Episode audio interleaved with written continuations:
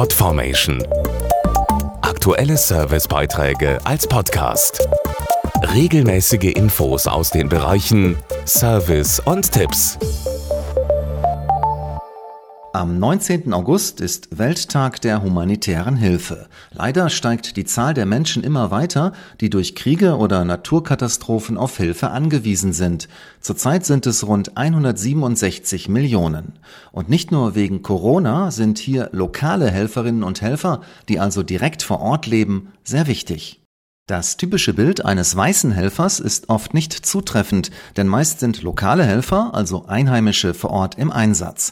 Dazu Manuela Rosbach von Aktion Deutschland hilft, einem Bündnis aus 23 humanitären Hilfsorganisationen. Viele unserer Bündnisorganisationen engagieren sich schon länger für eine Lokalisierung der Hilfe.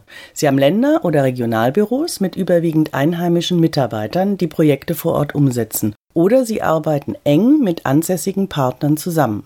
Wir wollen humanitäre Hilfe so lokal wie möglich und so international wie nötig gestalten. Eine Zahl aus 2018. Über 90 Prozent der 570.000 humanitären Helfer weltweit waren nationale Einsatzkräfte. Das hat viele Vorteile, auch in Zeiten einer Corona-Pandemie. Lokale Partner sind oft die ersten vor Ort. Sie kennen die kulturellen Gegebenheiten und die Bedürfnisse der betroffenen Bevölkerung. Sie sind in den Gemeinden verwurzelt, genießen dort Vertrauen und sie bleiben auch nach einer Katastrophe vor Ort. Deshalb müssen ihre Kapazitäten gestärkt werden.